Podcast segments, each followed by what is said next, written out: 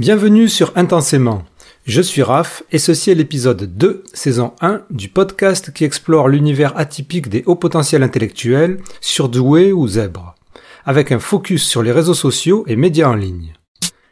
L'épisode premier de ce podcast nous a permis de mieux comprendre la démarche scientifique et critique de Stéphanie Aubertin, psychologue et neuropsychologue spécialisée dans l'intelligence et les émotions, ainsi que d'entrer dans le vif du sujet, la confusion chez le grand public entre les troubles ressentis ou vécus avec ou sans haut potentiel intellectuel et les idées reçues ou clichés faciles sur les caractéristiques HPI devenues plus populaires que jamais et entretenues par des personnalités médiatiques entre guillemets spécialistes ou supposait-elle. Or, avec la vague, plutôt le tsunami d'articles grand public générés par la série HPI de TF1, on a pu y voir émerger des îlots de résistance, quelquefois là où on ne s'y attend pas. Ainsi, le journal des femmes Santé a donné la parole à Nathalie Boisselier, psychologue doctorante et spécialiste des HPI, pour un article très complet. Le magazine Marianne, lui, titrait Désolé, votre enfant n'est peut-être pas un génie, avec entre autres Stéphanie Aubertin. Et toujours avec Stéphanie Aubertin, l'Express sort une enquête édifiante intitulée Il y avait de l'argent à se faire, le business des surdoués, sur les dérives engendrées par l'engouement autour des HPI. Dans cet article, on y retrouve Raymond Hazan, inventrice de la notion controversée de haut potentiel émotionnel dont nous avons déjà parlé dans l'épisode 1, qui fait une apparition remarquée aussi par le canard enchaîné en déclarant Demain on enseignera ma théorie à l'université et en proposant une détection du haut potentiel par téléphone à 120 euros les 45 minutes, rien que ça. On y retrouve aussi Jeanne Sio Fachin, créatrice, elle, du fameux concept de zèbre, qui concède qu'avec son livre, beaucoup se sont autoproclamés zèbres alors qu'ils avaient des pathologies plus sévères. Eh bien, de tout cela, plus d'autres hypothèses comme les phylocognitifs séparant les HPI entre complexes et laminaires, les complexes qui auraient une vie plus euh, complexe, et les laminaires qui auraient une vie plus... C'est quoi laminaire De tout cela donc, Stéphanie Aubertin va encore y apporter son éclairage, mais aussi justement sur ces pathologies ou troubles, les manières de les aborder, leurs liens avec les HPI, la psychologie et les rapports humains derrière tout ça. C'est dans la deuxième partie de Si c'est sexy, c'est pas entretien avec Stéphanie Aubertin, qui, exceptionnellement pour la sortie de ce podcast, suit la première partie une semaine après. Le podcast Intensément deviendra mensuel par la suite pour assurer un contenu de qualité. Ce podcast est sponsorisé par l'effet Barnum, ce biais cognitif qui fait qu'on se reconnaît dans une description générale et floue de traits de personnalité qui pourrait s'appliquer à tout le monde. Tout de suite donc, retournons dans les neurosciences et la recherche, nous reprenons avec la description du cerveau au potentiel intellectuel tel que nous l'avions laissé la semaine dernière. Bonne écoute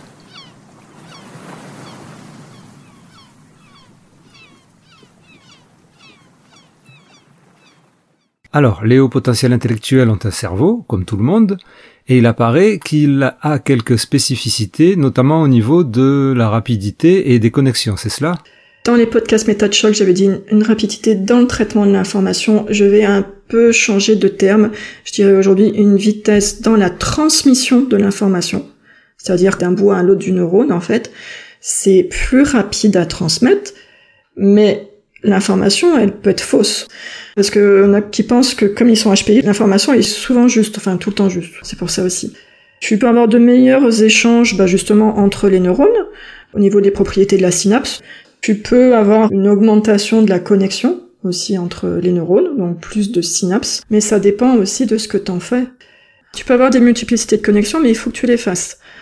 Alors beaucoup de gens à partir de là disent penser en arborescence, le concept de Jeanne Siofachin, qu'elle a requalifié elle-même depuis en métaphore, car euh, la recherche a montré qu'on ne pouvait pas avoir deux pensées simultanées. Mais il y en a beaucoup sur les réseaux sociaux qui pensent que leur cerveau fonctionne vraiment comme ça, et toi tu parles de vagabondage. En fait, les connexions que tu fais avec la multiplicité des connexions, c'est tu lis une chose avec d'autres choses. Ça peut se faire de manière inconsciente, ça peut se faire de manière consciente. Depuis que je bosse, depuis que je suis psy, que j'observe les gens, euh, je crois que je passe énormément de temps à faire des liens. Donc forcément, et quand je bouquine, je mets énormément de temps à lire et, à faire mes liens et à faire mes connexions.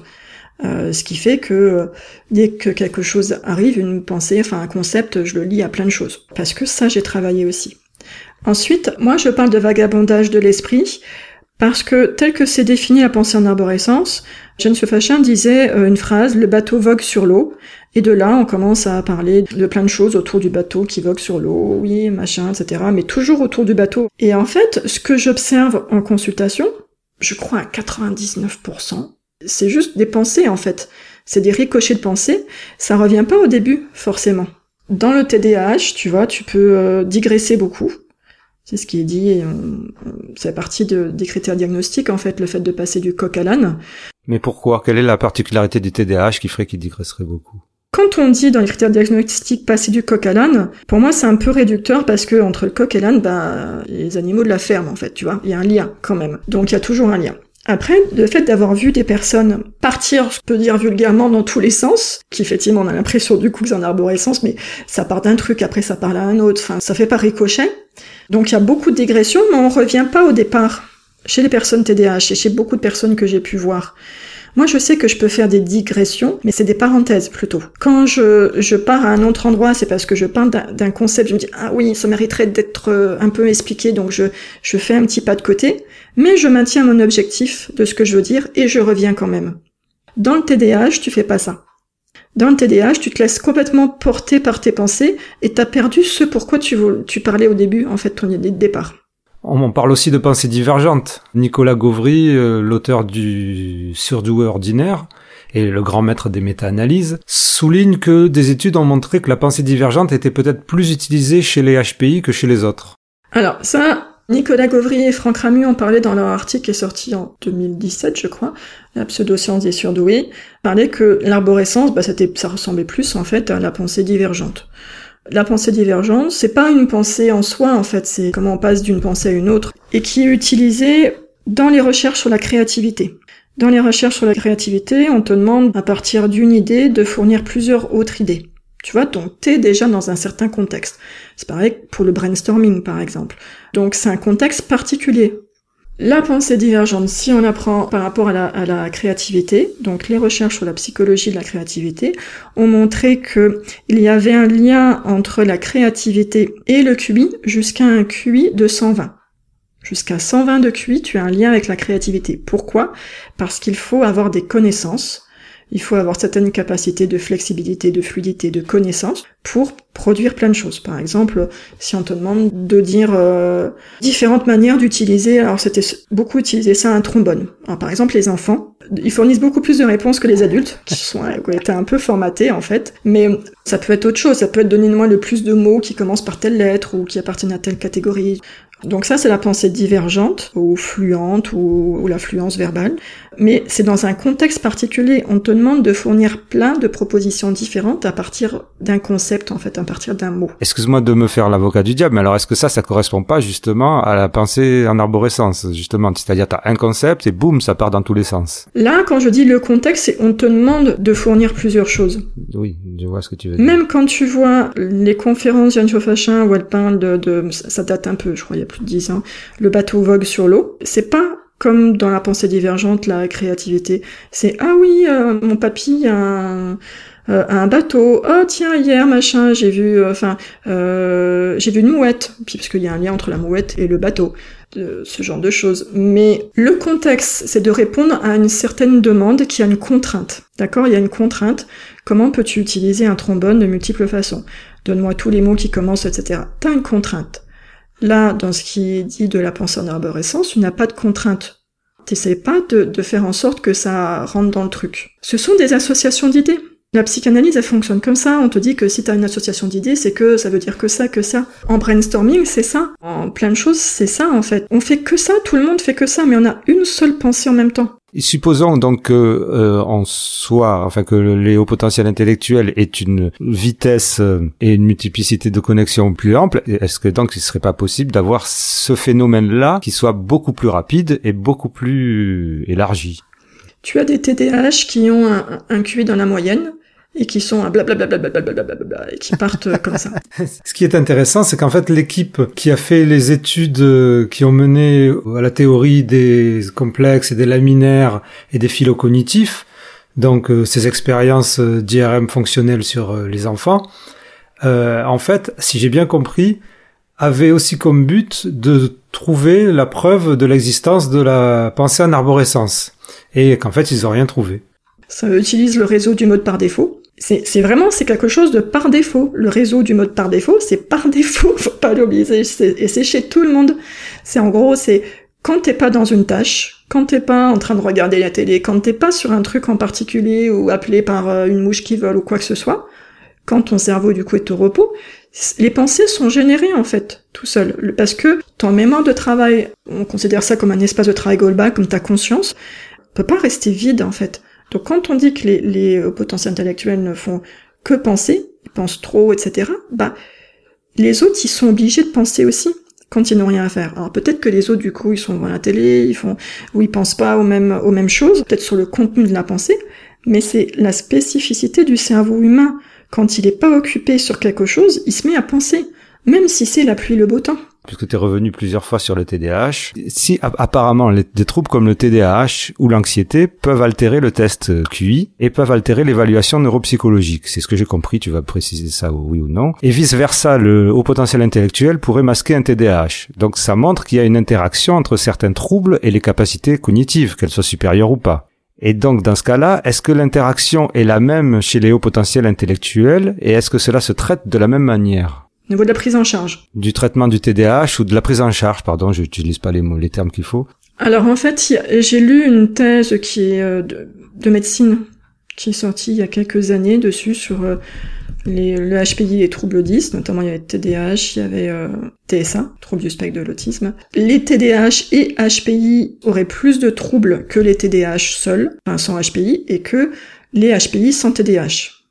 Tu vois, c'est la combinaison des deux qui fait qu'on a plus de troubles que les deux séparément et tout seul, en fait. C'est-à-dire plus de troubles Plus de TDAH ou plus de troubles Plus de difficultés émotionnelles, plus de tout ce qui est dit. Ok. En fait, les capacités cognitives intellectuelles sont un moteur. Si tu l'utilises pour te faire du mal, tu vois, pour venir dessus, bah forcément, tu vas en souffrir. Peut-être que les personnes qui sont TDAH sans HQI, elles ont ce côté impulsif, elles ont ce côté d'inattention, mais elles vont pas mouliner sur des choses parce qu'elles n'ont pas des capacités de mouliner sur des choses. Enfin, tu vas triturer dans tous les sens. Les HPI qui n'ont pas de troubles attentionnels et d'impulsivité ont un meilleur contrôle attentionnel et un meilleur contrôle cognitif, un meilleur contrôle de l'inhibition. C'est ce qu'on appelle les fonctions exécutives avec le s'empêcher de, inhiber une réponse dominante, et puis aussi se mettre à planifier, à être flexible, tout ça ce sont les fonctions exécutives.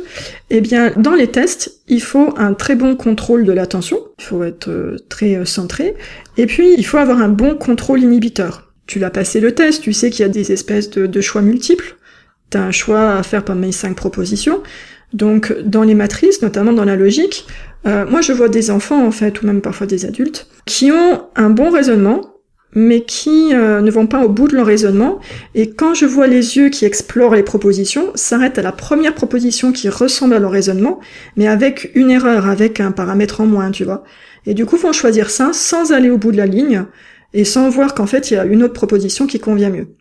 Moi, je vois qu'il y avait, quand je regarde leur, quand leur regard, ou pose les, voilà, quand je vois euh, ces petits chuchotements, les doigts qui bougent sur le livret, tout ça. Je vois qu'il y a le bon raisonnement, mais sont pas allés au, bout de leur raisonnement et ont choisi la première proposition. Ou alors n'ont pris qu'un paramètre sur deux, tu vois, par exemple. Mais ça, il faut avoir un bon contrôle inhibiteur, il faut être flexible, il faut remettre en cause des choses. Donc en fait, ça ne m'étonne pas que les HPI sans trouble, que ce soit TDAH ou sans trouble de l'inhibition, enfin de qui, qui sont pas impulsifs, parce que tu peux être impulsif sans avoir de trouble de, déficit de l'attention, juste cette impulsivité. Donc les HPI qui n'ont pas ces troubles-là vont avoir de bonnes fonctions exécutives, donc un bon contrôle cognitif de tout ce qui se passe dans la tâche et aussi à l'intérieur d'eux-mêmes pour réguler les émotions je sais pas si tu vois aux enfin, qu'est-ce que la conclusion, c'est que moi j'ai l'impression que les personnes qui sont décrites dans les livres, ce sont des personnes avec des troubles, en fait, avec euh, soit un TDAH, parce que ça ressemble beaucoup à ce qui, au TDAH. J'ai l'impression que ce sont les personnes avec des troubles qui viennent parce que ceux qui n'ont pas de troubles, qui savent bien gérer leur, euh, leur contrôle inhibiteur, tout ça, leur attention, et ben sont capables de s'adapter euh, du coup dans le monde, de réguler leurs émotions et de réinterpréter les situations et de pas se laisser envahir et tout ça, tout ça. Mais alors, est-ce que le haut potentiel dans ce cas-là peut pas aider justement à la régulation de l'émotion d'un TDAH Dans ce cas, le haut potentiel serait le moteur de ce qui va pas bien. Ah, c'est l'inverse. Ça peut pas être le moteur de ce qui va bien, alors. alors ça peut, chez des enfants, je le vois, ils peuvent avoir de très bonnes notes euh, pendant euh, pas mal de temps euh, à l'école. Après, ça va être au, collège où, où, ça va se casser un peu la figure, parce que ça va, ils vont résoudre les problèmes de manière intuitive et sans réfléchir et sans besoin de contrôler. On voit souvent dans les, les évaluations à l'école, les enseignants disent euh, ah pourrait mieux faire ou alors beaucoup de fautes d'inattention. C'est ce qui est dit, des fautes d'inattention. Mais comme c'est largement ce qu'on demande à l'école, euh, largement plus bas que les réelles capacités, dans ce cas, c'est haut la main jusqu'à ce moment-là tu vois, pendant pas mal de temps. Après, il faut davantage contrôler son attention, la réponse dominante, euh, raisonnement, tout ça. Et là, c'est plus en difficulté. Et par contre, les enfants qui sont comme ça, euh, qui réussissent très bien petits, avec un TDAH, ils ont peut-être plus de difficultés émotionnelles. Donc, ils sont souvent amenés pour ça, pour le côté émotionnel. Et chez les adultes, c'est souvent ça. On, on, peut les voir chez les adultes, ils ont fait plein de choses différentes dans leur vie. Alors, chez d'autres aussi, mais du coup ils ont des difficultés à rester en place. Euh, euh, ils restent très peu de temps dans un dans une entreprise. Ils n'arrêtent pas de changer. Euh, c'est des bouts en train. C'est euh, bon, ça peut être l'inverse aussi. Donc ce n'est pas un cliché. En fait, la partie impulsivité du TDA avec H, mmh. en fait. Avec H, c'est-à-dire hyperactivité. Et impulsivité les rend plus sociaux et donc un peu plus extravertis. Tu vois, donc ils peuvent aller plus vers les gens. Alors il y en a qui, qui du coup, qui étaient extravertis tôt, puis après qui se sont renfermés. Ok, qui sont euh, plus, c'est possible aussi. Mais il faut voir le, le développement aussi de la personne. Tu en as dans les relations sociales qui sont euh, des, des, ouais, des bouts en train, qui vont sur le devant de la scène, qui sont, je l'appelle des grandes gueules, qui, euh, et puis d'un coup qui explosent. Souvent, tu as des personnes comme ça adultes qui peuvent avoir des troubles du comportement alimentaire. Parce que, notamment obésité ou surpoids, parce que quand tu n'arrives pas à inhiber ton émotion et ton envie de manger, tu continues à manger, tu ne peux pas t'arrêter. Donc ça peut être associé. Ça me fait penser qu'il y a ce concept euh, dans le monde anglo-saxon de twice exceptional, double exceptionnel, qui englobe les hauts potentiels intellectuels avec euh, troubles de l'apprentissage, euh, par exemple les 10, les troubles de l'attention avec ou sans hyperactivité, les troubles du spectre autistique, mais j'ai l'impression, à ce que tu racontes, ça laisse à penser qu'il y en aurait beaucoup. Euh, enfin, quelle est la proportion de TDAH chez les hauts potentiels intellectuels, par exemple? Euh, il y en a pas plus officiellement, je crois, mais il faudrait vérifier avec Sébastien Horard, qui spécialise le TDAH, qui est psychologue spécialiste du TDAH. Euh, il y en a pas plus dans les HPI apparemment, ce qui me semble de, mémoire, c'était 8%. Et 8%, ça fait pas beaucoup. Je peux pas te dire. Mais même, à supposer que ça soit 12% ou 20%, même, supposons que ma mémoire... Euh, Mais c'est toujours le problème d'étalonnage, après. Oui, oui, oui, je vois ce que tu veux dire, oui, oui. Du biais de recrutement, tu vois, si tu... D'après les personnes que je vois en consultation, c'est peut-être 50-60%. Et donc on en revient au fait que les personnes qui vont consulter sont celles qui ont un trouble ou des troubles. D'où la disproportion dans les cabinets psy. Et ensuite on en fait une généralisation. Et ça emmène aussi les gens qui viennent te voir à se faire aussi des idées fausses ou des clichés. Quand une personne vient me voir, elle vient alors avec une problématique. Elle s'est reconnue dans les caractéristiques et elle a une souffrance. Mon objectif, moi, c'est pas de dire oui ou non, vous êtes HPI, c'est de voir, elle est en souffrance, pourquoi elle est en souffrance, cette personne-là? Bon, il y a un très faible pourcentage de personnes qui vont bien et qui viennent juste pour juste savoir, en fait. Il y en a. Mais euh, ça peut être juste se connaître soi, comment je fonctionne, en allant bien, hein, mais c'est un petit pourcentage. Sinon, les personnes euh, viennent parce qu'elles ont en fait reconnu certaines caractéristiques chez elles. Quand on vient me voir et qu'on dit voilà, je viens parce que je suis hypersensible, donc je pense être HPI, je leur demande qu'est-ce que pour vous l'hypersensibilité? Comment elle se manifeste pour vous? Encore une fois, quand j'interroge sur les mots, qu'est-ce que ça veut dire chez telle personne? Effet Barnum, etc. Et je prends les personnes, les adultes en tout cas, ça dure en moyenne trois heures, pour retracer toute leur vie, mais vraiment dans les différents contextes de vie, c'est-à-dire la très petite enfance, l'école, le développement social, les premières acquisitions, ensuite euh, euh, au niveau professionnel, les relations sociales, etc. J'investis tout ça pour comprendre comment la personne s'est construite et aussi d'un point de vue cognitif aussi, comment elle, elle, quelle stratégie elle a mis en place pour mieux comprendre en fait le tout en fait qui elle est et s'il y a un test ou pas derrière. Parfois je suis surprise, parfois euh, non. Le test pour moi c'est pas tant est-ce qu'on est ou n'est pas, combien on a obtenu exactement en QI. C'est pas ça qui est le plus important pour moi. Ce qui est le plus important, c'est comment la personne elle a mis de sa personnalité, de ses stratégies pour résoudre les tâches. Parce que si une personne, quand c'est facile, elle le prend par-dessus la jambe, elle fera comme ça dans la vie de tous les jours, de manière générale. Quand c'est difficile, si elle perd tous ses moyens, qu'elle devient anxieuse, qu'elle a les mains qui tremblent sur les cubes, tout ça, eh ben, elle se met une pression, etc. Voilà, c'est comment la personne s'adapte. Le test, il est talonné, permet de dire, enfin, de chiffrer, ok. Mais pour moi, ce qui est le plus important, c'est ça. Et avec le premier rendez-vous, avec toute l'histoire de vie et puis un travail en temps réel, en fait, ce que je peux observer, bah, j'arrive à me faire une représentation du fonctionnement de la personne et c'est ça pour moi qui est le plus important, c'est d'aller au-delà de l'étiquette HPI pour comprendre pourquoi telle personne a des problèmes, comment elle fonctionne et comment, quel levier on pourrait employer pour, pour elle, en particulier. C'est intéressant parce qu'effectivement, beaucoup sur les réseaux pensent que l'évaluation neuropsychologique ne sert qu'à mesurer le QI. Hmm et qu'avec leurs troubles ou leur anxiété ou leur euh, dépression, ils ne vont pas performer alors que, comme tu le décris, ce n'est pas le but. Au contraire, ce que tu viens de décrire là, c'est un processus assez long et poussé qui comprend plusieurs phases comme l'anamnèse, c'est-à-dire l'historique médical ou psy de la personne et un, gros entretien psy. Alors, à ma connaissance, je suis la seule à travailler aussi euh, comme ça, aussi poussé. T'as des psychologues qui font pas d'anamnèse ou alors 10 minutes d'anamnèse. Moi, je fais 3 heures. Mais euh, moi, sur ce plan-là, personnellement, je suis bien tombé.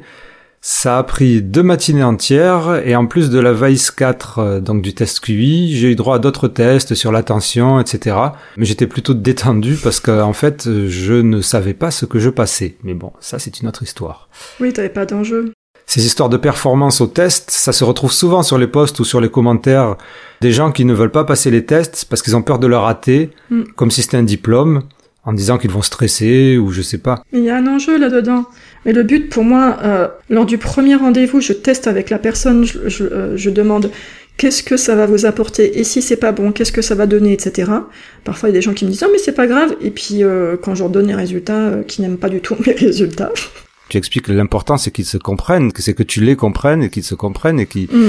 et qui et, et, qui résolvent résoudent résolvent résolvent, leurs problèmes et qui résolvent leurs problèmes. Euh, ça va, je couperai, mais c'est pas grave. donc tu dis que l'important c'est quand même c'est quand même qu'ils s'en sortent avec leurs troubles, voilà. Hein mais même s'il y a de l'anxiété, même s'il y a une dépression, alors il y en a qui disent euh, il faut pas faire de test pendant une dépression. C'est ce que je au début, c'est ce que je disais tout au début parce que c'est ce qu'on m'a dit en fait. Euh, mais euh, concrètement, enfin tu peux attendre 10 ans et tu peux attendre toute la vie aussi parfois qu'une dépression s'en aille pour tester. Le truc, si tu mets pas trop d'enjeux, moi la manière dont j'explique les choses, dont je prépare un peu le terrain et après la manière dont moi j'explique dans mes bilans, j'explique beaucoup les comportements, je leur dis mais on n'est pas là pour évaluer votre intelligence qui est ferme et définitive, on est là à la rigueur pour voir comment vous fonctionnez à cet instant précis. Et même s'il y a de l'anxiété, même s'il y a de la dépression, ce sera quand même un indice en fait de votre fonctionnement à cet instant-là. Et ne mettez pas d'enjeu, est-ce que je le suis ou est-ce que je le suis pas. Mais pourquoi est-ce qu'on ne le fait pas passer sans le dire? C'est-à-dire pas dans le cadre de quelqu'un qui vient passer le test de QI, puisque là il le sait. Alors, euh, pour des problèmes déontologiques, éthiques, en fait, euh, normalement on doit, euh, on doit le dire. T'es pas obligé de dire QI, tu vois, tu parles de l'évaluation neuropsychologique, euh, qui, qui, est aussi ça en fait, hein, le test de QI maintenant de plus en plus en fait, voilà. C'est ce qui s'est passé pour moi. La neuropsychologue m'a très justement parlé d'évaluation de mes capacités cognitives.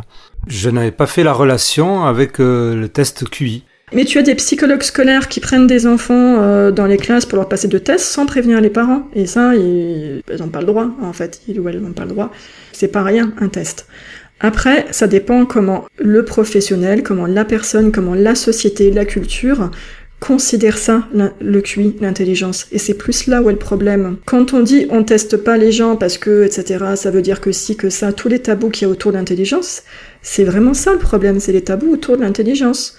Alors qu'est-ce qu'on fait à longueur de journée à l'école? On évalue les connaissances, les compétences en fait. Quand on, met une compétition entre les élèves pour qu'ils euh, puissent avoir un meilleur dossier pour le bac et après euh, rentrer dans l'université, l'école euh, qu'ils veulent, c'est quoi en fait? Qu'est-ce qu'on fait là? Après, il y a une autre raison pour laquelle les personnes ne passent pas le test, c'est qu'il est relativement cher quand même. Ça peut se comprendre vu le boulot qu'il y a derrière, mais au final, c'est compréhensible que les gens non testés soient très présents sur les forums ou réseaux. Mais comme ton travail le souligne, leur intuition est souvent sur la base de généralisation, effet Barnum, euh, idées reçues, thèses erronées, enfin tout ça. Et puis il y a aussi cet engouement autour des concepts de zèbre, lui aussi créé par Jean Fachin, et de haut potentiel émotionnel de Raymond Dazan, tous les deux très populaires et proposant une idée des HPI liée à l'hypersensibilité, hyperémotivité, euh, difficultés diverses, etc. Est-ce que tu as vu plus de personnes venir te consulter à partir de ça? Le concept existait déjà quand été diplômée en 2010 de zèbre, mais après ça s'est vraiment vraiment augmenté par la suite. Et puis c'est vrai que dernièrement il y a des personnes qui arrivent avec HPE. Après, ceci dit, au fur et à mesure, moi, que j'avance, j'ai des gens qui viennent me voir parce qu'ils ont écouté les podcasts, parce qu'ils ont, euh, ils ont vu mon site web, etc. Ces gens-là savent que je travaille d'une manière bien précise et veulent quelqu'un de bien carré là-dessus. Donc, sont prêts à se détacher de ça mais il peut y avoir quand même une ou deux personnes ou trois par-ci par-là qui arrivent sans être passées par là, euh, qui ont vu juste que j'étais spécialisée, qui me veulent et qui sont dans, dans ce genre de choses. Et là, franchement, pour moi, c'est plus complexe parce que euh, il y a des croyances qui sont vraiment très entachées et il y a une estime de soi qui est liée à ça et, et, c'est difficile. Tu veux dire l'estime de soi qui, qui, est remontée pour eux parce qu'ils se considèrent comme HPE ou comme zèbre ou l'estime de soi qui est descendue parce qu'ils se considèrent comme souffrant Qui peut descendre si c'est pas expliqué par le, le zèbre, la zébritude ou quoi que ce soit. D'accord, oui, oui. Oui, parce que ce sont des gens, au final, souvent, ceux qui se considèrent comme HPE et pas mal de zèbres se complaignent dans la souffrance en, disant que pour eux c'est intrinsèque à leur euh, à la définition de leur de leur être. Oui, c'est affreux, mais, pour moi c'est affreux de dire ça, enfin et de penser ça. J'en parlais dans les podcasts méthode choc. Quand on est en souffrance, entendre quelqu'un qui nous dit c'est pas ta faute, je suis là pour toi ou quoi que ce soit, ou toute cette compassion qu'on peut avoir en fait envers la personne et qu'on peut avoir en thérapie en thérapie, une des premières choses à faire, c'est établir le lien de confiance, l'alliance thérapeutique. Et quand une personne exprime sa souffrance, tu vas pas la casser en disant mais non, t'as mal pensé, euh, c'est pas ça. T'es là en train de dire ouais, je comprends, ça doit être douloureux pour vous. Tu vois, tu, tu, valides la souffrance en fait, on valide la souffrance. Parce que la personne, elle a l'impression d'avoir tout fait pour euh, sortir de cette souffrance, mais n'a pas réussi. Donc pour elle, elle est allée à fond dans sa maison de souffrance en fait, et elle a exploré les quatre coins, elle peut pas voir ce qu'elle peut faire de plus, et c'est vrai. Après, en thérapie, l'objectif c'est de sortir de cette maison-là et de voir autre chose et de voir d'autres façons de penser. Donc c'est vrai que quand on dit euh, à la personne que, quand on lui donne une explication de sa souffrance, il y a un soulagement. Tu vois, il y a ah ouais, je suis pas fou, euh, ou je suis pas folle, ah ouais, ça s'explique. Mais ça c'est la toute première étape. Y a la rigueur tous les psys qui sont médiatisés qui expliquent ça comme ça, avec des caractéristiques déterministes. Ça fait du bien parce que c'est la toute première chose. Mais ça empêche pas, du coup, la personne vont continuer à rester dans leur maison de souffrance, dans leurs quatre coins, et vont pas aller au-delà. il faut à tout prix bien comprendre leur fonctionnement pour le faire sortir, faire euh, un changement de perspective euh, qui fait que tu vas voir les choses complètement différemment. Et, euh, et quand t'as des personnes qui sont coincées dedans et qui veulent pas lâcher ça, et eh ben c'est difficile. Après, on peut prendre en compte, ça peut être plus long du coup en thérapie, parce que euh, bah, tu auras un gros travail à faire euh, là-dessus. Pour, euh, ça ne sera pas de manière explicite, hein, mais ça va pouvoir pouvoir travailler sur pourquoi est-ce qu'on s'accroche à, à une étiquette, pourquoi alors ça va pas être non plus pourquoi est-ce que vous accrochez à cette étiquette, mais ça c'est dans ma tête, mais euh, de manière dont je conceptualise, mais évidemment ça va pas être comme ça en thérapie, ça va être plus subtil en fait. Je vais essayer de comprendre pourquoi une étiquette, quelle qu'elle soit, euh, fait tenir toute l'estime de, de, de la personne, tu vois, c'est ça. C'est que tu enlèves ça, c'est comme un château de cartes, tu enlèves un truc, tout va s'écrouler. Donc après, il va falloir reconstruire autre chose avant d'enlever l'étiquette, par exemple. Après, on voit en thérapie, et quand t'as des personnes qui viennent juste pour un bilan et savoir si oui ou non et expliquer tout ça, et que mes conclusions, ça, ça plaît pas quand j'explique les choses, bah, c'est difficile et c'est très, très dommage. Et t'as même ce genre de personnes qui parfois euh, me disent, euh, alors depuis un an, euh, il y a beaucoup de consultations en distanciel, donc quand on fait les bilans, on est en face à face, mais après je peux le rendre le bilan, la restitution en visio, et du coup les personnes doivent me faire un virement, bah du coup t'en as qui ne font pas de virement, qui me payent pas à la fin parce que parce que ça leur a pas plu. Mais si on prend du recul et se dit ah bah oui, bah, parfois j'agis comme ça, ouais. Donc quand on sort tout le truc, les définitions de l'hypersensible, du zèbre et de tout ça, et que et qu'on souffre et qu'au final, euh, bah, je dis bah non, finalement, ça serait plus un trouble de l'attention, parce que le QI est autour de juste de 100, peut-être 98, 102, un truc comme ça. C'est ça qui peut expliquer vos difficultés que vous avez eues. Bah là, du coup, les personnes, elles font la gueule. Pas toutes, hein, mais... Euh... Alors qu'au final, euh, on se retrouve dans, avec le même QI que tout le monde. Oui, ce qui est bien aussi. Oui. Ce qui est très bien. Parfois, après, t'as un blanc, t'as, oui, je suis déçu, bah, tu as l'impression que c'est, je dois te donner quelque chose en particulier. Euh, non, je suis pas payé pour donner l'étiquette HPI, quoi. Je, je, je suis payé pour faire une évaluation. Donc, euh, la prise en charge est plus longue pour ces personnes. Il y a des personnes en thérapie que j'ai eues, le plus rapide c'était trois séances. Parce que c'était une personne qui était tombée dans des mythes, mais qui avait écouté les podcasts qui étaient sortis, qui m'avait dit, ah bah oui, clairement, euh, voilà, mais moi j'ai pas envie de, me caresser avec ça, je veux avancer, et qui avait une bonne conscience émotionnelle, c'est-à-dire savoir bien identifier ce qui se passe à l'intérieur de soi quand je pose des questions. Et, et ça c'est un gros aussi, euh, c'est un gros frein quand tu sais pas écouter ce qui se passe en toi, quand tu sais pas euh, savoir avec des mots, tu vois, quand je, pose une question, qu'est-ce que ça vous fait si je vous dis ça, qu'est-ce qui se passe en vous, ah, je sais pas. Bah là, c'est super dur en thérapie. Après, ça, c'est dans les compétences émotionnelles, dans l'intelligence émotionnelle, savoir écouter ses émotions, euh, savoir euh, ce qui se passe à l'intérieur de soi, tout ça, et le besoin de cognition. Moi aussi, au départ, quand, quand j'ai découvert que j'étais au potentiel intellectuel, euh, je me suis plongé dans les premiers trucs. Les premiers trucs, c'est les idées reçues. Il se trouve qu'après, et je me suis rappelé que j'avais écouté le podcast Méta de choc et que je l'ai réécouté, et après, je suis tombé sur sur autre chose et tout ça. Donc, mais ça, c'est c'est justement c'est ce besoin de cognition, cette curiosité qui fait que on reste pas juste dans un seul point. On peut pas. Et que s'il y a d'autres personnes qui disent mais regardez, il y a ça aussi à côté, ben on va voir ça aussi à côté pour voir si c'est vrai, si c'est faux. Regarde sur le groupe, en fait, où on est tous les deux, t'es modérateur aussi. Quand on donne des choses plus scientifiques, plus sérieuses, t'as combien de clics, t'as combien de gens qui commentent ou de likes? Mais c'est là où je comprends pas comment ils peuvent se définir euh, comme haut potentiel intellectuel et pas avoir l'envie de cliquer dessus et de le, de le lire et de le comprendre. Ces personnes disent quand même, mais moi je suis curieuse. Mais elle voit pas la dissonance en fait entre ce que ce qu'elles disent et leur comportement. Par contre, ce qui fonctionne bien, c'est quand ça arrive, quand une personne arrive, enfin qu'elle est là depuis longtemps, je quand elle poste quelque chose en disant j'ai besoin de vos conseils, il se passe ça et euh, qu'est-ce que vous en pensez? Et alors là, t'as des experts en tout qui arrivent. Et, notamment il y a une personne qui avait fait un post dans ce sens en disant mais pourquoi euh, est-ce que euh, il y a des personnes qui se pensent experts à la place des experts? Et il y a eu combien de personnes qui avaient un avis dessus Dans moi. c'est euh, oui, mais ça m'a fait rire parce que tu tu tu l'as tu l'as dit en riant en fait, euh, voilà. Mais c'était euh, après on peut faire des hypothèses, on peut se dire voilà, je suis pas expert mais ça peut être une hypothèse. Mais du coup je voyais ça de loin et je me suis dit mais euh, chacun a son avis. Enfin en plus on était dedans, on tend une perche, c'est un piège et on tombe dedans complètement.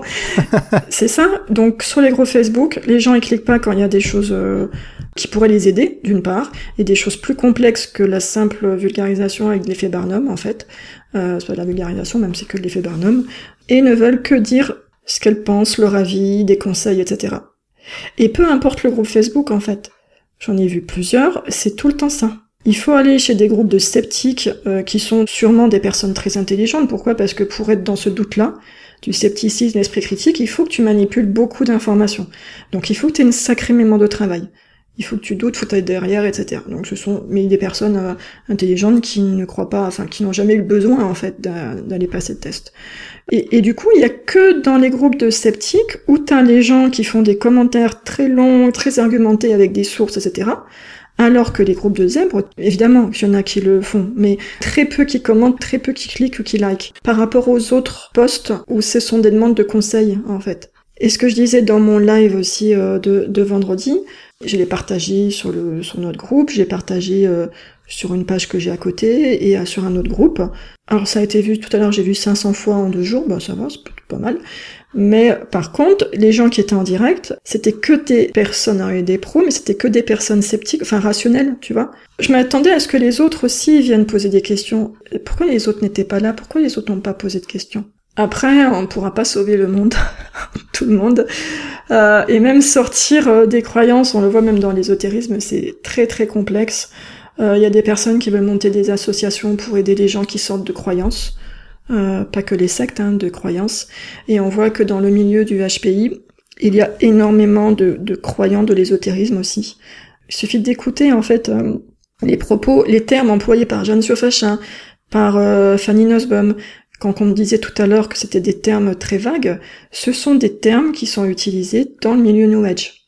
Quand elle dit niveau de conscience élevé, parle murmure, euh, moins de murmure du monde, elle parle de 360 degrés, elle parle de, tellement de choses qui sont utilisées dans ce milieu. On a dit tout à l'heure pourquoi, et c'était des mots trop vagues, etc., et de, dogme, tout ça.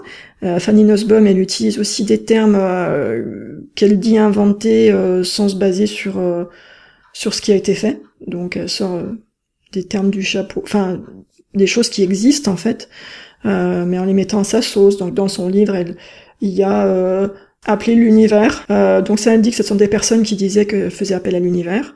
Donc mais il y a un schéma quand même euh, dans son livre où il y a ça.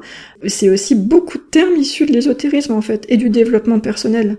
C'est-à-dire qu'il y a quand même des études, en tout cas sur le sur son dernier livre, je sais pas, mais sur le concept des phylocognitifs, des laminaires et des complexes, il y a justement toutes ces études avec les IRM fonctionnels qui ont été faites avec le docteur Révol et le docteur euh, Marinier.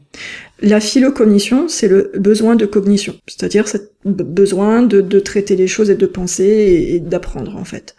Donc ça, ça existe déjà depuis des décennies et euh, voilà. Personnes qui aiment penser. Mais ce ne sont pas tous les HPI. Ce ne sont pas tous les HPI. Non. Il y en a même qui sont fermés, il y en a même qui sont très conservateurs, etc.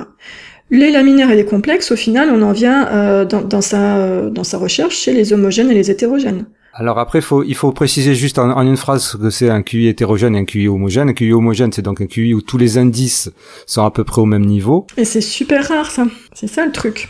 Et un QI hétérogène, donc comme son nom l'indique, c'est un QI où certains indices seraient vraiment, euh, auraient vraiment une différence de taille, en tout cas, c'est ça? C'est ça. Alors pourquoi mettre un nom derrière, en fait?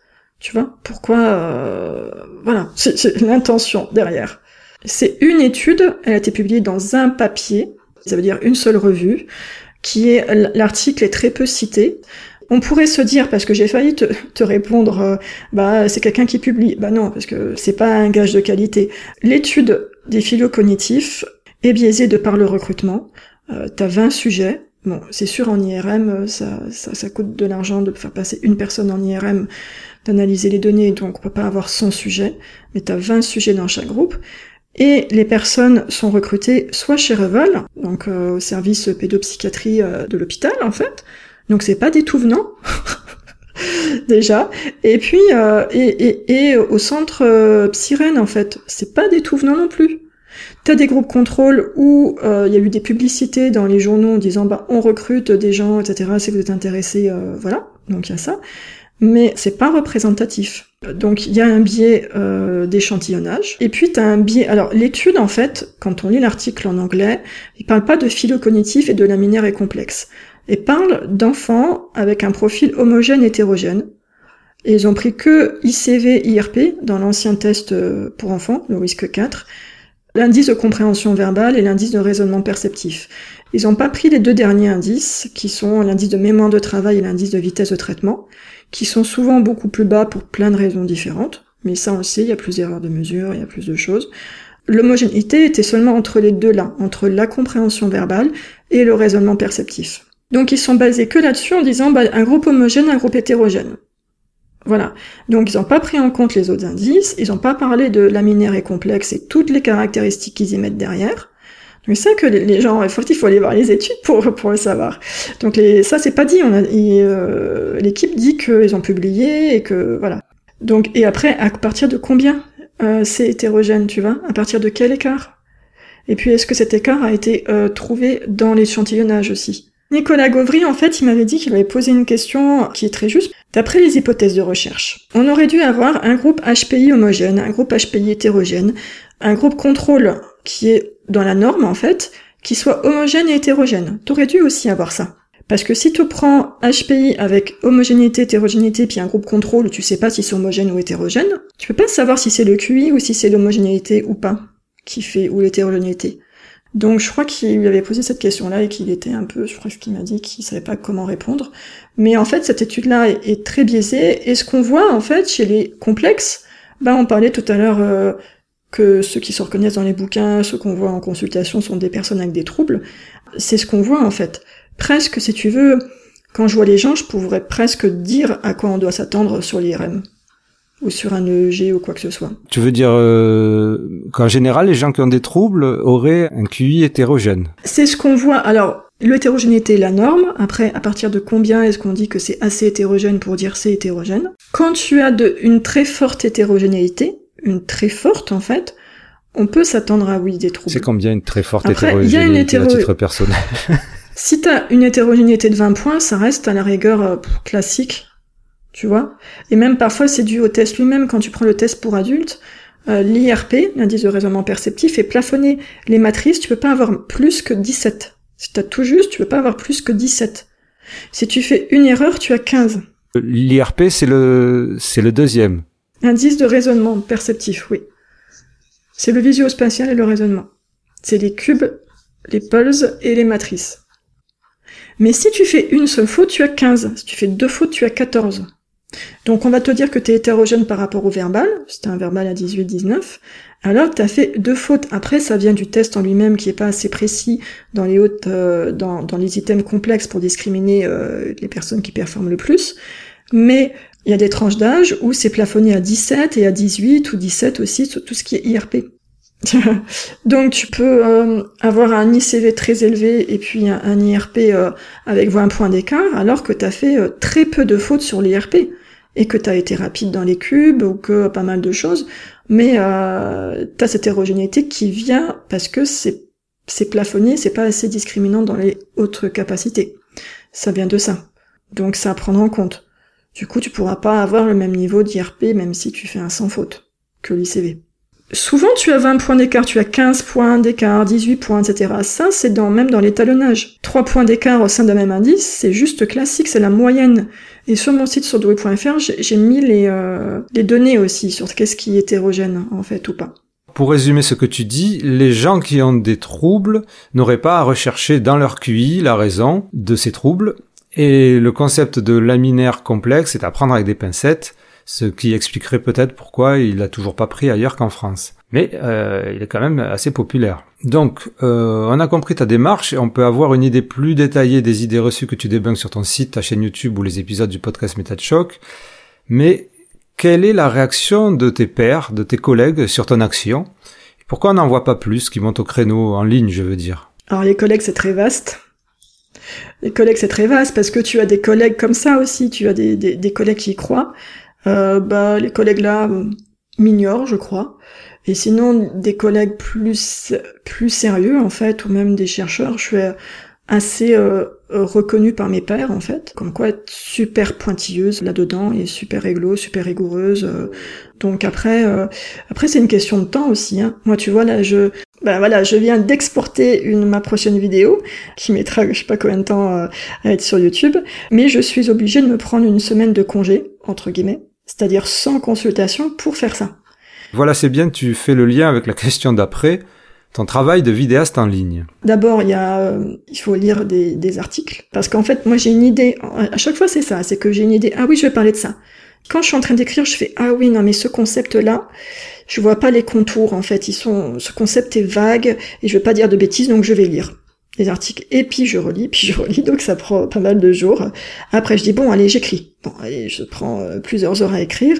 Après bon bah je vais tourner, donc ça prend une journée déjà pour mettre tout en place, pour machin, tout ça, pour commencer le montage et le montage etc. Donc ça prend énormément de temps. Et je veux pas mettre euh, de la pub, je veux pas mettre un Tipeee, euh, parce que je veux pas que ce soit un truc rémunéré, je veux vraiment partager mes connaissances.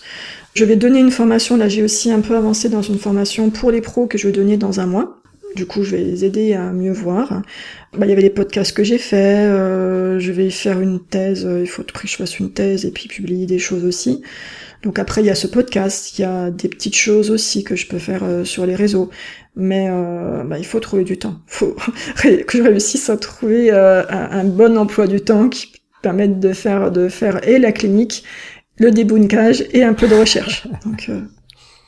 Il Il y a du boulot. Merci en tout cas, parce que ça nous permet à nous d'avancer surtout. Après, autant faut-il euh, qu'on accepte euh, d'écouter les podcasts et de regarder les vidéos et de prendre du recul. Toutes ces théories dont on est en train de parler, on l'a dit, mais c'est important de le répéter, ce sont des théories, à part l'hypersensibilité peut-être, qui sont françaises. Est-ce que tu connais un peu ce qui se passe dans le monde extérieur à la francophonie? Est-ce que tu vois ces mêmes polémiques? Est-ce que tu vois les mêmes théories euh, dominées ou s'entrechoquer ou euh... En Québec, euh, les pays francophones, on va dire, Belgique, un peu la Suisse aussi, il peut y avoir les idées autour des zèbres. Euh, au Québec, ils parlent de l'adouance. J'aime bien moi l'adouance, le, le mot. C'est doux. moi, j'aime pas là, en fait. Là, j'aime pas. Enfin, c'est pas une entité du coup pour moi. Mais voilà. Ah, ah oui, d'accord. Je vois ce que tu peux dire. Aux États-Unis, moi, au début, hein, quand je suis rentrée dans ce milieu, j'ai lu des livres en anglais sur des personnes euh, surdouées et sans, sensibles. Alors, c'était pas dans le terme d'hypersensibilité, mais euh, parlait de, de, de trois dimensions que Monique de Kermadec a repris, d'ailleurs, qui était l'intensité, euh, le drive et puis euh, je sais plus la, troisième chose, mais il euh, y, avait trois choses en fait, euh, trois caractéristiques, mais jamais de pensée en arborescence, jamais de terme de zèbre, jamais de terme de voilà. C'était en gros, on vous dit que vous êtes trop. Euh, aux États-Unis, t'as un mouvement comme ça autour de quand t'es surdoué, tu peux être mal. Il y a quand même ce, euh, mouvement là aussi. Ça tourne beaucoup quand même assez autour de l'hypersensibilité donc un concept d'Hélène Aron, parce que euh, depuis euh, des, début des années 90, euh, voilà, elle a popularisé ce concept-là. Et alors pour toi, il est, il est plausible ce terme, ce concept? Alors j'ai fait une longue vidéo dessus, donc euh, oui c'est vrai. Tu peux avoir une sensibilité, enfin des particularités sensorielles, on va dire, qui existent dans la population tout venante, T'as, chez les personnes avec autisme, tu as des particularités sensorielles. Tu as des particularités sensorielles chez les TDAH, euh, avec H, dans le sens qu'ils ont besoin de bouger, de, d'avoir des retours euh, kinesthésiques pour être actifs. Moi, j'ai des particularités sensorielles, j'ai des sens très développés. Par contre, j'ai pas toute la personnalité euh, énoncée dans le concept d'hypersensibilité. Et euh, le concept d'Hélène Aron part en fait de personnes qui auraient des sens développés sans les mesurer d'ailleurs ces sens, hein, c'est juste du déclaratif. Hein. Alors effectivement, on peut se dire j'ai senti la cigarette, quelqu'un ne peut, ne peut ne pas la sentir, ou j'ai senti une odeur de café ou quoi que ce soit. Effectivement. Après, est-ce que c'est dans la norme ou pas? Enfin, il faut pouvoir, comme un test, comme l'autodiag, euh, faut, faut pouvoir évaluer d'une part ça. Puis dans la notion de sensibilité, tu as plein de choses. La notion de seuil, à partir de, combien de volumes sonores, de décibels tu entends, par exemple, à partir, euh, est-ce que tu es capable de discriminer deux sons faibles entre eux, la discrimination, le seuil, etc., ce sont des synonymes de sensibilité. Et puis dans le concept, donc tu as, toutes ces questions-là auxquelles il faudrait répondre, et qu'Hélène Aron n'a pas du tout répondu, n'a même pas investigué ou quoi que ce soit. T'as des choses euh, en, en, lien, bah, du coup, comme ils ont des sens euh, hyperactifs, un peu aux aguets, enfin un peu euh, élevés, du coup, ils sont capables de tout voir dans l'environnement. Bah, non, t'as l'attention qui fait un filtre. On ne peut pas, on ne peut absolument pas tout voir tout dans une pièce. Moi, il y a un certain autiste, euh, voilà, qui, qui, dessine comme ça, qui voit une chose qui, il y a une vidéo YouTube là-dessus, je sais plus comment elle s'appelle. Oui, mais c'est une forme exagérée de dire ce qu'on ressent. Oui, parce que l'attention joue un rôle de filtre. Et puis ensuite, il y a l'interprétation. Ça, c'est important. T'as l'interprétation de ton cerveau, enfin, de, de, dans ton cerveau. Et le cerveau, il compare toujours à ce qu'il a déjà vu auparavant et à ce qu'il a emmagasiné. Et qui peut être biaisé aussi. Donc, il y a toujours cette comparaison à ce qui est stocké en mémoire. Et donc, euh, il y a ça, il y a le rôle d'essence, du coup, il y a l'attention en tant que filtre. Il y a l'interprétation, parce qu'il y a énormément de biais perceptifs, hein, je l'ai montré dans la vidéo. Et puis après, il faut encore que tu puisses démontrer le lien qu'il y a avec les émotions. Oui, tu expliques que tout ça, c'est assez complexe, en fait. plein d'étapes, c'est très complexe. Et puis au final, je propose à la fin euh, quatre profils qui ont été donnés par euh, Saverio Tomasella, où tu as un TDAH, t'as, euh, voilà, avec les problèmes euh, émotionnels dont on a parlé dans le TDAH, avec un manque d'inhibition. T'as ça, t'as des personnes qui sont effectivement inhibées, parce que parfois on peut l'entendre comme introverti, en fait, euh, l'hypersensibilité, euh, personne introvertie. T'avais des personnes qui, euh, qui étaient dans l'abnégation, t'avais euh, voilà, t'avais des profils complètement différents. Et ce qu'il y a, c'est que tout le monde se, se retrouve dedans. Moi, j'ai fait une petite étude sur plus de 300 sujets, en fait, en donnant le questionnaire d'Hélène Aron. Si tu voyais je, le, le, le, la courbe asymétrique c'est-à-dire qu'il y avait 75% des personnes qui pensaient être euh, sensibles aux changements, aux subtiles nuances de l'environnement, qui répondait, euh, c'était une échelle en 7 points, euh, tout à fait d'accord, qui répondait entre 5, 6 et 7 en fait. Donc t'avais, ou 80%, ou je sais pas quoi. Donc c'était complètement asymétrique. Tous les items en lien avec quelque chose de psychologique avaient vraiment une courbe euh, complètement asymétrique vers oui, moi c'est comme ça, moi je. Et puis euh, les items qui étaient plus en lien avec quelque chose de physiologique, euh, euh, je suis sensible à la, à la douleur ou alors au café, à la caféine, tout ça, ça avait une courbe assez répartie. Entre le 1 et le 7, c'était à peu près réparti pareil. Mais tout ce qui était psycho, en fait, ce qui était sur des traits de personnalité, avait une courbe complètement asymétrique et j'avais plus de 300 et quelques sujets. Donc c'est pas rien non plus. Et c'est là où on peut se dire un effet Barnum, en fait, ou des choses qu'on se raconte sur soi-même. En même temps, c'est vraiment un sentiment qui se retrouve chez beaucoup, en tout cas, de, de HPI, cette histoire d'hypersensibilité. En tout cas, les, les HPI qui sont en ligne, encore une fois. Oui, les empathes, les euh, ouais non mais c'est c'est euh, bientôt tu vas avoir euh, la moitié de la population française. Tu précises que la proportion élevée de la population que représenteraient les hypersensibles, euh, ça en fait plus une norme qu'un très rare au final. Mais ça en fait 30% du coup, euh, enfin d'après Hélène Aron en fait, du coup c'est pas, enfin 30% c'est pas rien quoi. Et il devrait se trouver bien, enfin c'était dans une entreprise, tu vas forcément rencontrer des gens comme toi aussi, avec qui tu vas te bien. Euh, ce qui serait peut-être plus compliqué pour les hauts potentiels intellectuels, euh, oui ou non En fait, il y a, il y a cette théorie sur le fait qu'au-delà de deux écarts types, c'est-à-dire 30 points de QI, la communication serait plus difficile. Tu vois ça comment? Alors, il y en a qui disent 10 euh, points de QI, etc. Mais forcément, on va bien s'entendre. Même 10 points de QI Je crois que j'avais vu ça il y a quelques années, je suis plus sûre, mais ou un, un écart type ou quoi que ce soit. C'est logique parce que tu vas bien t'entendre avec quelqu'un qui est capable de te comprendre, c'est pas comprendre la personnalité, hein, c'est pas euh, accepter l'autre, c'est comprendre ce que tu dis en fait. Là, ensemble, on manipule des choses abstraites, on manipule beaucoup de concepts. Je donne plein de paramètres en même temps. Ça, il faut que toi, que tu puisses l'entendre et que tu puisses les intégrer. Euh, donc, il te faut une bonne mémoire de travail. Et quelqu'un qui est plus dans la norme va avoir du mal à me regarder, va dire mais je comprends pas ce que vous me dites en fait. Qu'est-ce que vous racontez euh Donc c'est logique en fait qu'on s'entende bien. C'est pas une question de vocabulaire ou de vitesse ou de si de vitesse aussi donc. Il y en a qui disent oui mais moi je suis HPI, mon mari il l'est pas. Alors euh, est-ce que le mari a passé un test ou pas? Parce que qui se ressemble s'assemble aussi, tu vois, c'est l'expression. Euh, mais qui s'assemble se ressemble aussi. Donc en fait, le, mari ou la conjointe ou quoi que ce soit, elle doit pas être aux antipodes non plus, parce que sinon il y aurait pas de lien. Est-ce que c'est 30 points ou pas Mais je j'en sais rien. Combien? Parce que ce que je saisis pas, c'est que si elle est plausible cette théorie, dans ce cas-là, ça expliquerait ces fameux décalages, ces fameux pas la souffrance, mais en tout cas la différence que ressentent certains HPI s'ils le sont. Mais les autres, ils sont où en fait? Parce que si c'est 30 points, il y a pas, euh, t'es pas tout seul dans une entreprise avec des gens qui ont 30 points d'écart avec toi. Non, effectivement, mais a priori, le, les hauts potentiels intellectuels, ceux en tout cas qui dépasseraient les 130, euh, seraient que 2% de la population. Oui, mais eux, ils vont discuter avec des gens qui ont 125, avec 120, tu vois? Qui font 10% de la population. Mais qui font une bonne proportion de la population. À Toulouse, Airbus, ils ont créé un réseau My Network euh, pour les gens surdoués, et euh, les personnes, quand elles font des conférences, elles disent oui, mais nous, on n'est que 2%. Mais ils vont pas être 2% Airbus. C'est une très grande majorité d'ingénieurs. Le QI moyen des ingénieurs, le QI moyen des médecins est de 120. Pourquoi? Parce que ce métier réclame des capacités cognitives une mémoire de travail. C'est pas euh, si c'est 2% dans la population, tu vois, tu, tu, tu, tu, remues et tu prends 2%, effectivement tu as des clusters, tu vois, c'est un mot la mode cluster. Oui, mais c'est ça qui est rigolo, c'est qu'on a l'impression que ces clusters sont partout. Tu viens de parler des médecins, des ingénieurs, mais il y a aussi les artistes disent que c'est un cluster de HPI. Ben oui, mais les artistes en fait, les artistes sont plus sensibles au niveau émotionnel. Donc ça, j'en avais parlé dans la vidéo euh, sur l'hypersensibilité avec l'intensité affective, le concept d'intensité affective. Les artistes sont beaucoup plus euh, dans le côté je laisse parler mes émotions, mes intuitions, etc. Il suffit de regarder, hier vous avez The Voice, quoi, tu vois. Tu préfères les personnes qui sont plus sur, sur une sensibilité à fleur de peau qui vont te donner des émotions. Donc effectivement, tu vas retrouver des artistes là-dedans. Qu'ils soient HPI ou pas, ou juste dans la norme, tu vois, ils vont se retrouver sur l'aspect émotionnel, eux.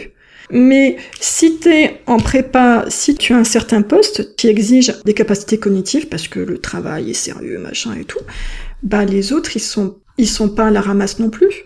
Alors parfois on trouve les collègues cons, parfois on les trouve cons, mais c'est sur d'autres choses, c'est sur l'idéologie, tu parlais d'idéologie politique tout à l'heure, c'est sur le fait de se mettre les mains devant les yeux, des œillets pour pas avoir certaines choses, etc. C'est d'autres choses qui expliquent ça. Comment peux-tu dire que l'autre n'est pas HPI et normopensant si tu le connais pas? Peut-être que tu dis qu'il est qu'il est pas HPI, enfin toi, une personne, voilà, euh, elle dit que l'autre n'est pas HPI parce que l'autre ne le comprend pas, mais on n'en sait rien de l'autre au final, sauf s'il a passé un test et que effectivement, tu vois. Mais euh, lui dire comme ça, enfin les HPI sont 2%, mais c'est pas le reste, c'est pas les Marseillais versus le reste du monde, ah, tu vois. C'est pas les HPI. c'est, en plus tu es Marseillais. C'est pas le HPI versus le reste du monde. C'est ça. C'est que les HPI à 125, tu es dans les, ou c'est 120, euh, 5% je crois, à 125 ou c'est 5% à 125. Donc quand t'as 130, t'es pas très loin de celui qui a 125. Donc, et déjà tu passes de 2% à 5% et de celui qui a 120, etc. Donc tu as 50% de la population qui a déjà plus de, de 100. Donc après, il faut aller chercher ailleurs. Donc tu vois, je me casse tout le temps un peu la tête à réfléchir et c'est la logique. non mais on a compris en tout cas grâce à toi que c'était très complexe tout ça et qu'on ne pouvait pas catégoriser qu'on ne pouvait pas enfermer les HPI dans un type précis ou dans un profil précis, encore moins un profil émotionnel précis. Mhm. Euh, ou de personnalité. Et je veux même conclure sur une chose, si tu veux. Le fait de mettre tout ça sur le dos du HPI, du HPE, de l'hypersensibilité ou que sais-je, ça participe selon moi à ce qu'on appelle la psychophobie. La psychophobie, c'est, euh, on en parle souvent pour les schizophrènes en fait, c'est rejeter les gens qui ont des troubles mentaux, enfin ou troubles tout court, c'est rejeter les gens qui ont des troubles. Donc c'est comme si en fait on dit mais non, moi j'ai pas de troubles, etc. Et les troubles c'est pas bien les troubles, c'est pas bien avoir des difficultés. Donc je préfère mettre ça sur le côté euh, euh, j'ai une étiquette spéciale de super pouvoir que personne ne comprend parce que c'est la faute des autres, plutôt que de dire bah peut-être que j'ai un problème aussi et je pourrais me faire aider si je vais vraiment voir mon problème, l'affronter en face. Et j'ai un patient qui avait une suspicion d'autisme, en fait, qui est venu me voir, et qui m'avait dit une phrase très chouette, et euh, peut-être qu'il écoutera après le podcast, et je lui fais un petit coucou, du coup, qui m'avait dit, ben, je viens vous voir parce que je veux pas euh, euh, dire que je souffre parce que j'ai un trouble, parce que ce serait plus difficile de se dire, en fait, que l'on souffre parce qu'on est ordinaire, que l'on souffre parce qu'on a une étiquette spéciale. Parce que de se dire euh, qu'on souffre, il faut une raison pour souffrir. T'as une étiquette. Bon, lui, c'était ça, euh, donc trouble du spectre de l'autisme. Ça peut être hypersensibilité, HPE, enfin, ce que tu es zèbre ou quoi que ce soit. C'est plus valorisant, quelque part, finalement, de se dire que tu souffres parce que tu as telle étiquette, que de dire tu souffres parce que tu es juste ordinaire. Et alors qu'en fait, on a euh, tellement à gagner de s'occuper de soi, et puis l'idée qu'il y a derrière de souffrir parce qu'on a une étiquette, c'est très euh, judéo-chrétien en fait, enfin le côté euh, martyr, t'as ta croix à porter. T'imagines sur le long terme hein Alors au début ça glorifie un peu, oui j'ai telle étiquette, c'est pour ça qu'on comprend pas, donc ça redore un peu l'histoire de l'estime de soi, pardon. Mais sur du long terme, tu, vis toute ta vie en fait en disant bah je souffre à cause de ça. T'as une croix en fait de, de prendre ton don que tu fais souffrir alors que tu peux aller au-delà. Merci, c'est une très bonne conclusion. Je reconseille donc à tout le monde de faire un détour du côté de ton site euh, surdoué.fr, ta chaîne YouTube Stéphanie Aubertin, ainsi que les quatre épisodes du podcast Méta de choc Shocking 16, Contes et légendes de l'intelligence. Il va sortir en livre. Il va sortir en livre, mais c'est incroyable. Et en film avec euh, la, fille de HPI. Il y a deux livres qui sont sortis de Méta de choc sur l'anthroposophie et l'astrologie. Ah, je le savais pas, tiens. Ouais, si, si. Et là, on, lance euh, la retranscription euh, pour mettre sous forme de livre. Merci. Merci à toi. Espérons que le podcast aura la chance de t'accueillir de nouveau. Rendez-vous le mercredi 16 juin pour une rencontre Inside the réseaux sociaux avec trois des administrateurs du groupe Facebook HPI Surdoué résilient en quête de savoir et d'acceptation de soi. Avec plus de 9000 membres, c'est un des plus grands groupes de haut potentiel intellectuel, avec des objectifs positifs et un fonctionnement interne particulier, et dans lequel nous retrouvons Stéphanie Aubertin qui intervient régulièrement, et moi aussi quelquefois. Comment dit-on chez les vrais Abonnez-vous, laissez des avis, positifs bien sûr, sur les plateformes, cliquez là où il faut pour être notifié de la sortie d'un épisode. Bref, vous savez ce qu'il faut faire pour garder le contact et permettre au podcast intensément d'être pérenne. Sportez-vous bien intensément, c'est le podcast Divergent.